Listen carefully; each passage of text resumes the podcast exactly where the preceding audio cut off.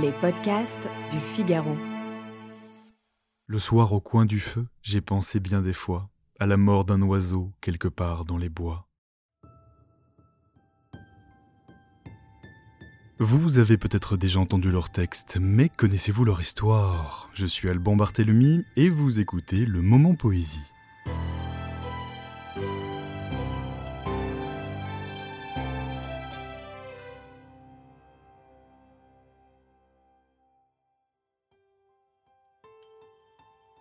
Amis de la poésie, bonjour. Écrire de la poésie est-il un acte engagé? Tout Paris le connaissait de son vivant et pourtant, François Copé a aujourd'hui disparu des livres d'école.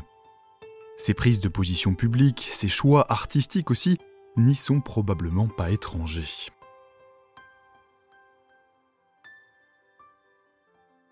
François Copé, et non Jean-François Copé, je le précise, est né en 1842 à Paris. Il débute comme simple employé au ministère de la Guerre.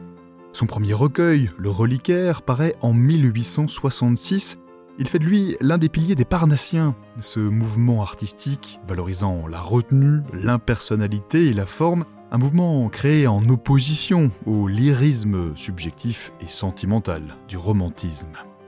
Rapidement, François Copé glisse vers une poésie du quotidien avec son deuxième recueil, Les Intimités, en 1868, et en parallèle, il écrit des pièces de théâtre à succès. Sans y trouver l'oubli, tu cherchais les tumultes, l'orgie et ses chansons, la gloire et ses insultes, et les longues clameurs de la mer et du vent. François Copé est un poète sensible et réaliste, capable d'évoquer la nature comme la vie quotidienne dans les rues de la capitale.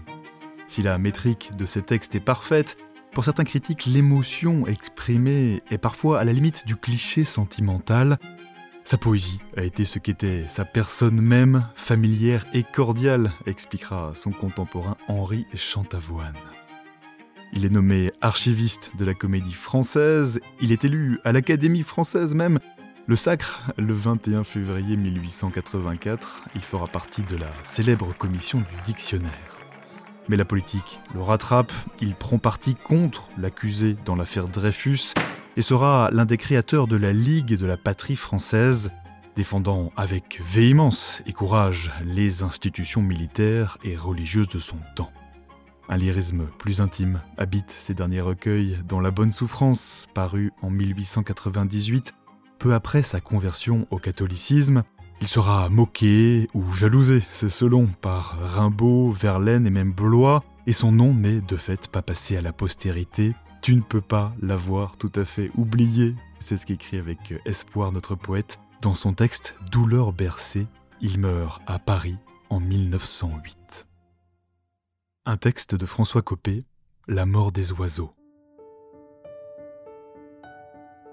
Le soir au coin du feu, j'ai pensé bien des fois à la mort d'un oiseau quelque part dans les bois. Pendant les tristes jours de l'hiver monotone, les pauvres nids déserts, les nids qu'on abandonne, se balancent au vent sur le ciel gris de fer. Oh, comme les oiseaux doivent mourir l'hiver. Pourtant, lorsque viendra le temps des violettes, nous ne trouverons pas leurs délicats squelettes dans le gazon d'avril où nous irons courir. Est-ce que les oiseaux se cachent pour mourir?